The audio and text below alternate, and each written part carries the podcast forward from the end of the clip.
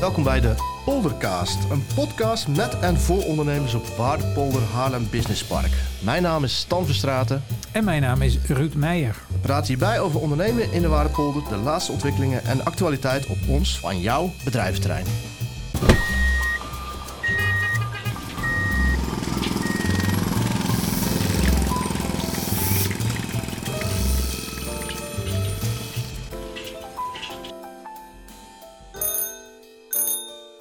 Ruud, waar gaan we het uh, vandaag over hebben en wie is onze gast? Nou, wij spreken vandaag met Gelmer Leijbrand, directeur bij Johan Enschede. Gelmer, uh, hartelijk welkom. Dankjewel. Hoe is het om iedere ochtend uh, het bedrijf binnen te stappen en, en, en eerst in een bad met, met goud te springen? Was het maar waar. nee, uh, ja, het is sowieso al niet al te makkelijk om bij ons binnen te komen. Maar dat, uh, dat weten jullie zelf ook. Ja. Maar Gelmer, waarom kom je daar zo moeilijk binnen? Bij ons is het, ja? is het lastig binnenkomen omdat onze klanten ook van ons verwachten dat wij uh, heel, heel goed omgaan met, met hun producten. ze vertegenwoordigen natuurlijk, het, het, is niet, het is meer dan bedrukt papier. Net zo goed als geld meer dan bedrukt papier is. Um, dus dus een, een pallet met postzegels of met paspoortpagina's of, of wat wij dan ook maar drukken, of zwemdiploma's zelfs, dat vertegenwoordigt een waarde. In en is het, klein en makkelijk onder je arm mee te is, nemen. Ja, ja dat, okay. dat, dat zou kunnen als de beveiliging niet goed was. Ja, ja. maar die is... Die is bij ons zodanig dat je zelfs niet met een heel klein pakje onder je arm weg kan. Het gebouw uitkomt. Nee. Ik heb het er zelf ervaren. Ja. Um, en uh, voor de rest is het elke dag een, wel een verrassing van wat er, wat er te wachten staat. Maar nee, het is nog steeds eigenlijk een, een heel grote eer om te werken bij een bedrijf dat, dat dit jaar 320 jaar bestaat. Zo, ja, en, ja, ja. We gaan daar later verder graag met je op door. Johan Enschede voor de luisteraars is het oudste nog bestaande bedrijf van Haarlem. Het bedrijf was verantwoordelijk voor de unieke typische Nederlandse bankbiljetten die wereldwijd herkend werden om hun bijzonder ontwerp en hun kwaliteit. Sinds 2016 worden er geen bankbiljetten meer gemaakt in de Waardepolder. En wij zijn erg benieuwd wat er vandaag de dag dan wel bij Johan Enschede gebeurt. En verder bespreken we de actualiteit op de Waardepolder en wat er de komende periode op de agenda staat. En we gaan wederom een keer bellen met Ella Zander van schoonmaakbedrijf Ruud Zander om uh, te horen wat er binnen haar bedrijf weer speelt. Onder het kopje bellen met Ella. Precies. Maar uh, Ruud, wat, uh, wat heb jij meegemaakt de afgelopen weken in de polder? Ja, natuurlijk weer heel veel. Maar uh, een van de hoogtepunten was wel de presentatie van twee studentengroepen in het uh, Citylab. Citylab Waardepolder, waar uh, in Holland onderzoek doet met een aantal studenten. En het liefst in opdracht van de omgeving.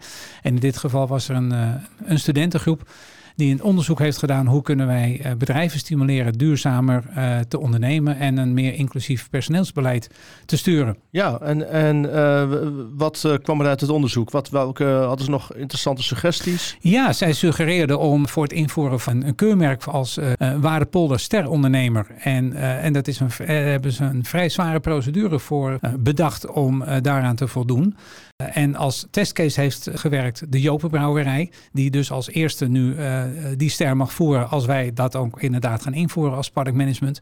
Maar het aardige is wel dat de vertegenwoordiger van Jopenbrouwerij heel erg trots was op het behalen. Dat hij dus een aantal certificaten heeft moeten overleggen en werkwijze heeft moeten laten zien. En nu dat uh, Waardepolder sterondernemer uh, mag zijn.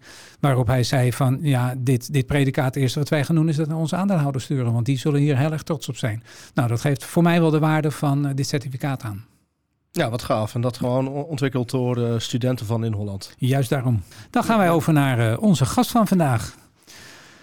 Gelmer, Johan Enschede, uh, het oudste uh, nog bestaande bedrijf in, uh, in, in Haarlem. ben jij een tellig uit de familie Enschede? Nee, Um, anders had ik misschien ook nog wel Enschede geheten. Mm-hmm. Um, nee, ik, uh, sinds 2014 uh, zijn er uh, geen actieve Enschede'ers meer in het bedrijf aanwezig. we hebben nog steeds wel contact met, met de familie, maar in 2014 heeft de familie het bedrijf verkocht aan, aan de bank en aan de, ja, onze huidige, aan, huidige aandeelhouders, Nimbus uit, uit Zeist. En daarna ben jij aangetreden? Ja, ik ben in 2018 directeur. aangetreden. Ja. Eigenlijk op het moment dat uh, we helemaal gestopt waren met de bankbiljetten. Ja. Uh, en er een, uh, een nieuwe koers ingezet moet wo moest worden met, met het stuk van het bedrijf dat nog was overgebleven.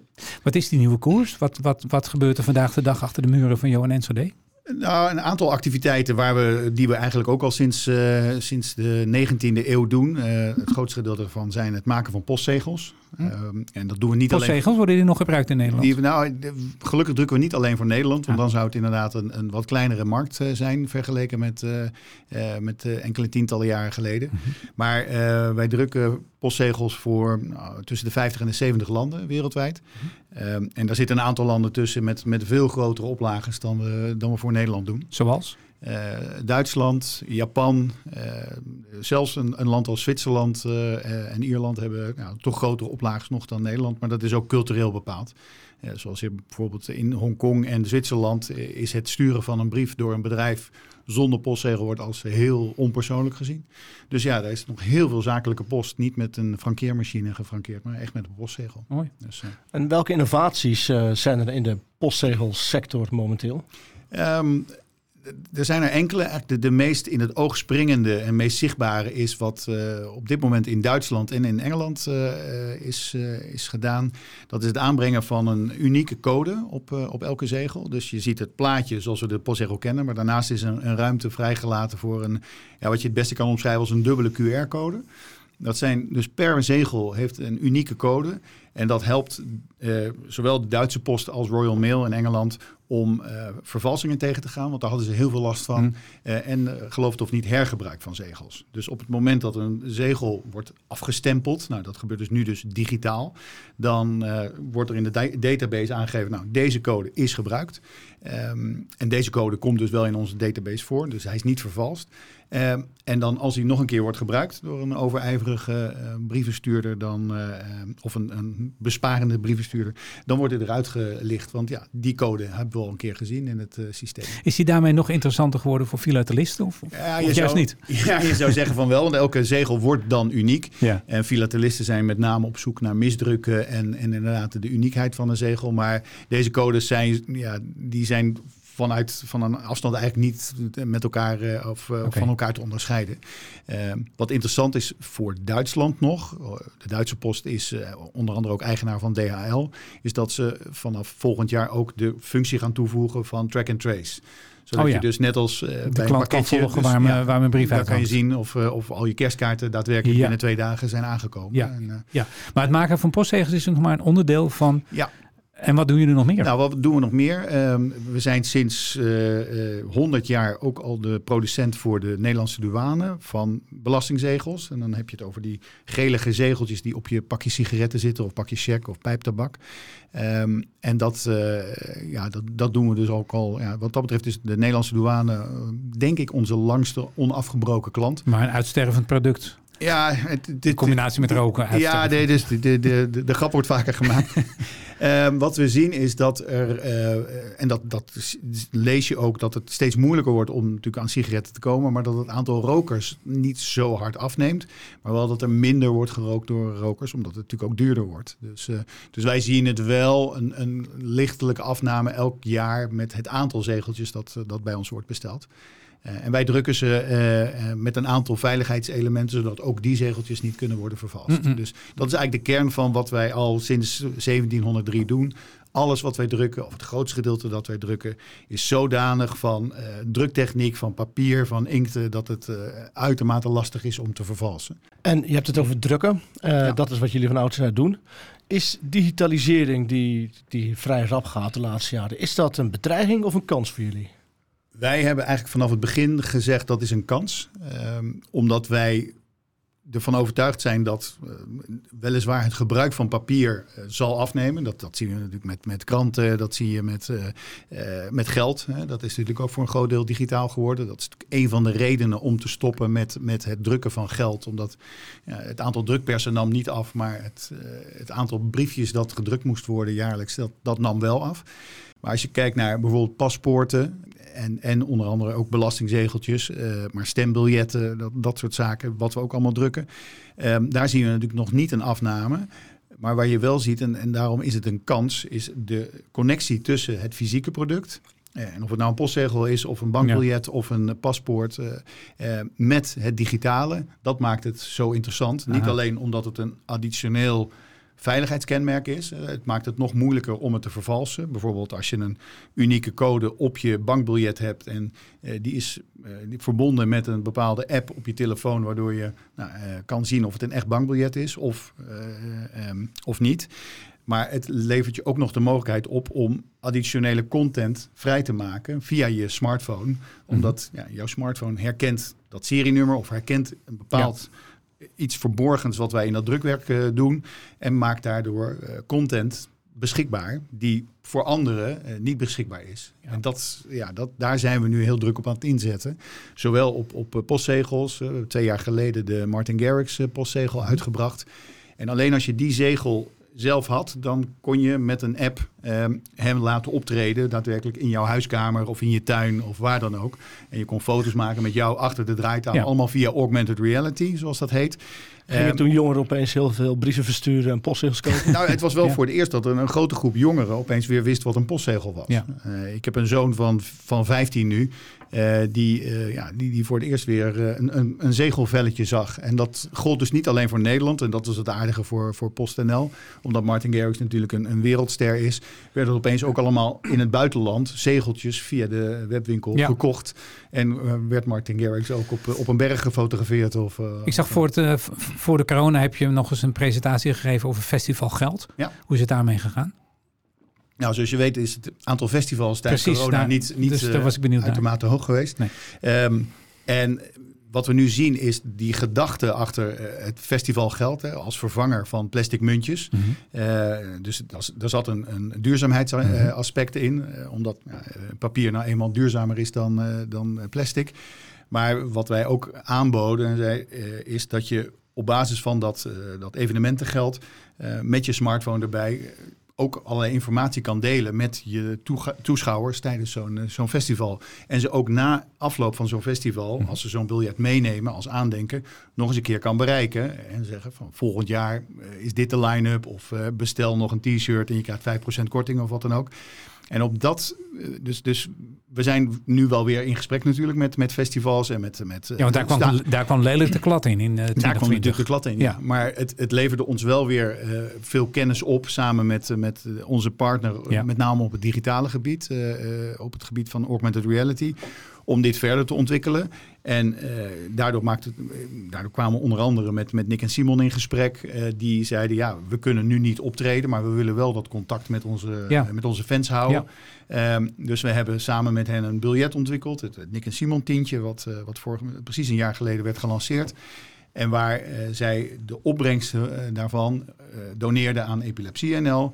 Dus het werd eigenlijk een combinatie van het goede doel uh, plus uh, een, een, mogelijkheid voor hen, een platform om contact te krijgen weer met hun, uh, met hun fans. En nu gaan ze uit elkaar. En nu gaan ze uit elkaar, dus zo'n biljet wordt nog veel meer geld waard. Ja, precies, precies ja. want dat is natuurlijk wel een extra verdienmodel dan nou voor ja, degene die het uitgeeft. En dat is het aardige. Het is natuurlijk daarnaast ook nog eens een, een collectible. ja. en, en het mooie van een bankbiljet is, want ja, we zijn al wel gestopt met het drukken van de euro en, en, en, en andere biljetten of andere munteenheden die we maakten voor andere landen. Dus voor centrale banken, dat doen we niet meer. Maar we hebben nog steeds wel heel veel apparatuur en designkennis in huis om die biljetten uh, te maken. Um, dus daar, dat is wel iets waar we steeds meer uh, aandacht aan geven en ook steeds meer opdrachten voor krijgen om biljetten te maken voor, nou ja, zoals recentelijk vorige week was het nog op tv, 70 jaar watersnood. daar is ja. nu een biljet van gemaakt, dat hebben wij gemaakt. Maar ook voor Queen Elizabeth, die, die 70 jaar aan de macht was en kort daarna ook nog overleed. Dus dat was dubbelop. Um, maar we zijn nu ook bezig met een, een grote voetbalclub in, in het noorden van Europa. We zijn bezig met, met sportsterren. Allemaal omdat een bankbiljet is natuurlijk bij 8 miljard mensen over de hele wereld weten. Als ze een bankbiljet in handen hebben. Ook al zijn het maar uh, 50.000 Zimbabwaanse, nou wat zullen ze daar hebben? randen of, of dollars. het is misschien niets waard in de winkel, maar het heeft wel een emotionele ja. waarde. Een bankbiljet zul je niet zo snel weggooien of verscheuren of verbranden. Um, en, en, en, daardoor maakt het het ook wel een, een duurzaam en, en, en langlevend uh, verzamelobject. Ja, dat maar zo'n zo'n verandering, zo'n transitie van een, nou mag ik, mag ik het beleefd noemen, een ouderwetse dru uh, drukkerij met misschien wel 500, 600 mensen, hoeveel werkte er destijds, naar wat jullie nu zijn, uh, een specialistisch bedrijf Uh, Met hoogwaardige technologie. Precies, precies. Dat vraagt om andere technici, dat vraagt om andere kennis in het bedrijf. Hoe, hoe is je dat vergaan of haal je dat elders? Nou, wij, het is een goede vraag, want je, je vraagt natuurlijk af, ja, moet je dan compleet nieuwe uh, mensen aannemen om dit ook te kunnen doen? Uh, we hebben onszelf ook afgevraagd, waar ligt nou onze kracht? Waar ligt nou onze uniekheid? En die zit toch echt wel heel sterk nog bij de mensen die in sommige gevallen al meer dan 40 jaar bij ons werken. Mm. Um, die op hun vijftiende als, als leerling drukker binnenkwamen. En nou ja, nu op hun 57ste al 42 jaar in dienst zijn. En dus nog een aantal jaren uh, mogen werken. Uh, of moeten werken. Um, die, die kern, dat, dat bijzondere drukwerk, dat maakt ons ook uniek. En dat, dat willen we ook op geen enkele wijze verlogenen. We willen alleen dat, dat digitale of dat, dat technologische stuk eraan toevoegen. En dat doen we niet, lang niet allemaal zelf, omdat het, ja, de, de, de, de ontwikkelingen gaan zo snel. Ja, als, je dat, als je dat zelf allemaal moet gaan ontwikkelen, dat is, uh, ja, dat is niet te doen. Dus wij zoeken partners en steeds vaker zoeken partners ons ook op uh, om te kijken of we zaken kunnen combineren. En uh, mm-hmm. dat, is het, dat is natuurlijk het mooie van het zijn van een bedrijf met zo'n naam en met mm-hmm. zo'n historie en zo'n reputatie op het gebied van authenticiteit en echtheid en moeilijk te vervalsen. Dat ook nieuwere technologische bedrijven, zelfs op het gebied van crypto en op het gebied van, uh, uh, van blockchain, bij ons komen en zeggen: ja, wij willen heel graag iets met security en met ID-identificatie uh, doen. En de beveiliging daarvan. Maar ja, wie zijn wij? kunnen we met jullie samenwerken en kunnen we niet iets combineren? En vind je, vind je die partners ook in, want wij zijn van Parkmanagement Waardepolder, vind je die partners ook in deze omgeving? Wij werken wel met een aantal, uh, aantal bedrijven hier samen. Mm -hmm. uh, soms ook gewoon op, op het drukwerk uh, dingen die wij uitbesteden. Mm -hmm. die, die andere drukkerijen of andere partijen goed kunnen doen. Mm -hmm. Maar ook, er zijn ook enkele partijen waar we op technologisch vlak wat, wat, wat dingen mee uitproberen en wat dingen mee testen. ja, want hoeveel mensen werken er nu in de Haarlemse? Zo'n 80 nu. 80, en je noemde ja. net uh, uh, 6, 5, 600. Ja. Het, het, zijn er meer dan duizend geweest op het moment dat we aan het Klokhuisplein zaten. Ja. Uh, dus in de jaren, tot de jaren 70. En die zijn eigenlijk voor een groot deel allemaal meegegaan naar de Waardepolder in de jaren 80. Officieel gezien werkt er nog, werken nog 500, 600 man bij Idemia. En Idemia ja. is de oude uh, Johan Enschede ja. SDU, ja. paspoortenmakers. En ze zijn, Idemia is ook nog een klant van hen, want wij doen af en toe ook wel drukwerk, specifiek drukwerk voor een aantal paspoorten. Uh, uh, doen wij voor, voor Idemia. Ja. En, ja. Dus we hebben nog steeds een heel goede relatie. Maar als je dus bedenkt dat we van 1200 man terug zijn gegaan naar 80. Ja. het grootste gedeelte zat bij de paspoorten en bij de bankbiljetten drukkers. Ja, ja. Je, je noemde net al de Idemia. Samen met Idemia zitten jullie nog op het oorspronkelijke terrein van Johan Enschede, ja. waar jullie nog een deeltje van uitmaken. Maar wat ik wel mag noemen als het meest beveiligde stukje van, uh, van het zwaarst beveiligde stukje nu van de. Ja. En nu helemaal met de bijzondere onderbuurman. Hoe is dat? Ja, nou, het is een, niet een onderbuurman, hoewel ze voor een groot deel natuurlijk wel onder de grond zitten. Ja. In de oude, in de oude kluis van, uh, van, nee. van Johan Enschede. We bedoelen hiermee de opslag van het Nederlands goud dat tijdelijk bij jullie is, uh, is ondergebracht. Ja, ja. nou, zoals, zoals bekend is, is de Nederlandse bank druk aan het verbouwen aan het Frederiksplein. Daar hadden ze altijd hun goud uh, gestald. Overigens niet al het Nederlandse goud ligt daar, want er ligt ook een deel in het buitenland. Um, maar uh, ze zijn een, een nieuw, uh, nieuwe opslag aan het bouwen in, op de Veluwe, of vlakbij de Veluwe. Um, en daar, nou, totdat dat af is en zolang ze aan het renoveren zijn, ja, moesten ze wat met dat goud. En er is inderdaad eigenlijk geen betere plek dan, dan hier in de Waardepolder. Die daarop ingericht is. Wel, ja, die kluis hadden we nou eenmaal, ook omdat we natuurlijk jarenlang soms daar wel voor, voor tientallen miljarden aan briefjes van 50 of, ja. of 100 hadden liggen. Nou, wij, wij, wachten nog altijd op de uitnodiging voor de rondleiding, toch, ja. ja. Nou, ik kan, kan je vertellen, zelfs, zelfs ik word niet toegelaten. Dus uh, ja, dat is, Dat, het wordt ook apart bewaakt, dus uh, dat valt niet meer onder onze beveiliging. Nou, waar ik eigenlijk naartoe wilde, Gelmer, was dat uh, we hebben het nu over een best wel een, een stukje waardepolder. als ik jou nou even mag vragen daar iets, iets, van, iets, iets afstand van te nemen. Hoe kijk jij als directeur van dit zo belangrijke bedrijf naar het bedrijventerrein Waardepolder? Hoe is het om hier te ondernemen? Voor, voor mij persoonlijk, ik, ik, rij, ik woon niet in Haarlem, dus ik rij elke dag vanuit het oosten van het land hier naartoe.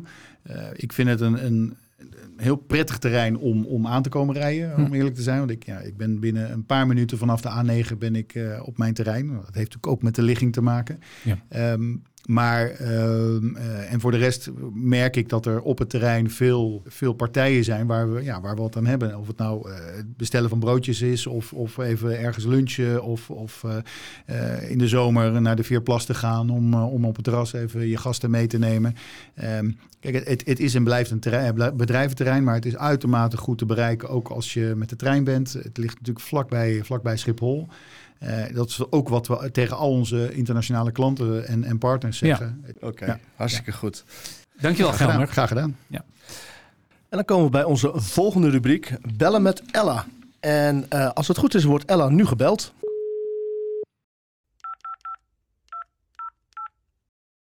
Met Ella. Dag Ella, goedemiddag met Ruud. Hey Ruud, hoe is het? En daar tegenover mij zit Stan. Hey, Ella. Hi. En naast ons zit Gelmer Leijbrand, directeur van Johan Enschede. Dag Ella. Oh, hallo. oh. oh. ja, Ella die, die, is, die is verrast door denk ik de, het niveau van onze gasten Ruud. Ja, dat zal. Dat, dat, dat ben ik zeker. Ja, daar zijn we ook zeer vereerd mee. Hoe is het Ella? Lekker joh. Dat is fijn. Zeg Ella, in een laatste persbericht van het UWV lezen we dat uh, de werkloosheid in het afgelopen jaar met 25% gedaald is. Maar dat er ook enorme tekorten zijn ontstaan, met name in de schoonmaakbranche. Um, merk jij dat? Nou, ja, nou nee, eigenlijk niet. Ik uh, moet zeggen, ik heb een uh, hele steady ploeg lopen. Wat fijn. En uh, ja, gelukkig wel. En uh, ik heb natuurlijk, moet natuurlijk wel, als ik nieuwe opdrachten heb, moet ik natuurlijk nieuwe mensen gaan zoeken. Het is niet heel makkelijk, maar we hebben wel een goede naam. Dus wat dat betreft uh, vind ik ze nog wel. Nou hebben wij Gelman Leijbrand aan tafel zitten en die vertelde net over dat hij collega's in dienst heeft die al 40 jaar bij hem werken. Heb jij ook ja. medewerkers die al zo lang, of ah, misschien ietsje korter, ook aan jou verbonden zijn? Ja, zeker, zeker. Ja, ik heb uh, heel veel mensen die uh, echt tussen de 25 en de 30 jaar al uh, bij ons zitten. Zo. Dat zegt, ja. iets, dat zegt iets over goed werkgeverschap. Nou ja, dat vind ik ook. Kijk, we zijn, en dat zal Johan Enschede ook zijn, we zijn gewoon een familiebedrijf. En nou, het zal misschien Johan Enschede nu niet meer zijn, wij nog wel. Maar dat merk je wel. Je bent toch dan vaak in veel opzichten socialer. Ja. En meer betrokken bij je mensen. En op termijn betaalt zich dat dus uit. Want uh, in, dat, in het uh, UWV-persbericht stond ook dat uh, veel schoonmaakbedrijven nu hun dienstverlening naar hun opdrachtgevers niet meer waar kunnen maken door die enorme tekorten. Maar als ik bij jou zo hoor, is, is vraag en aanbod in balans. Ja, nou ja, wat je natuurlijk ook hebt. Kijk, ik bied mijn mensen altijd een fulltime baan aan. Mm -hmm. En wij werken voor 98% overdag bij opdrachtgevers. En wat, krijgen, wat heb je bij andere schoonmaakbedrijven veel? Dat er aan de randen van de dag, dus in de ochtend of in de avond, gewerkt moet worden. Ja, ja dan krijg je niemand meer. Hoe doe, Want mensen willen niet. Hoe doe jij dat uh, in binnen het bedrijf, uh, Gelmer? Wanneer werken de mensen die bij jou de, bedrijf komen schoonmaken? Nou, net als bij Ella, het overdag. Ja. Overdag, ja. ja. ja dus, en dat, dat is het mooie daarvan is, wij, wij hebben ook heel steady de, de schoonmakers. Dus alle twee lopen ze er al, al jaren rond.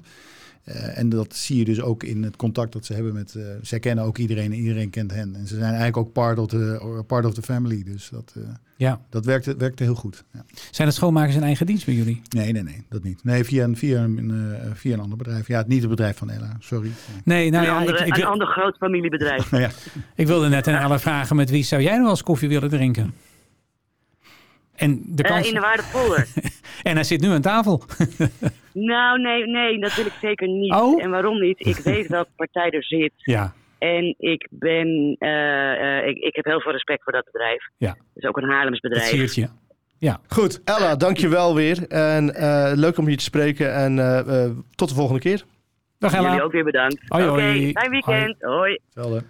Nou, en dan uh, zijn we toe aan de laatste rubriek uh, van de Poldercast. De agenda voor de komende periode.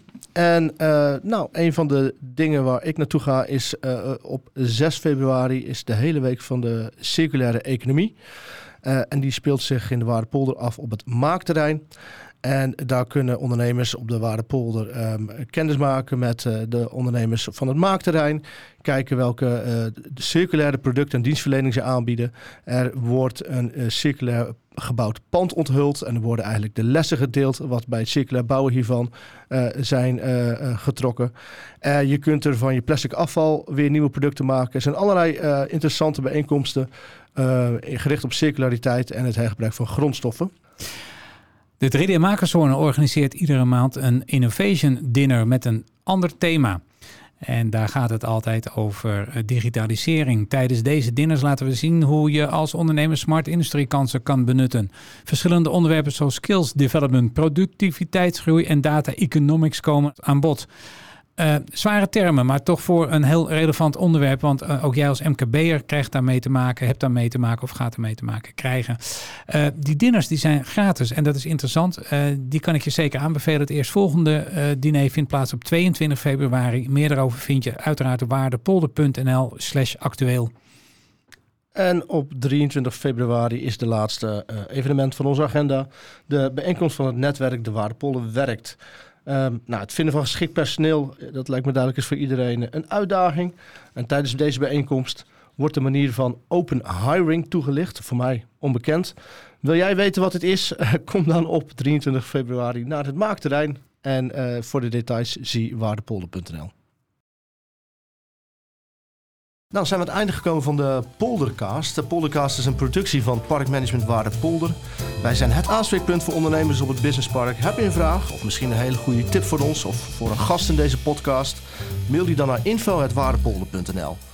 Wil je zaken doen in de polder? Kijk dan eens op waardepolder.nl bij De Ondernemers. Ik ben Stan Verstraten. Ik ben Ruud Meijer en we zien je graag terug bij de volgende Poldercast.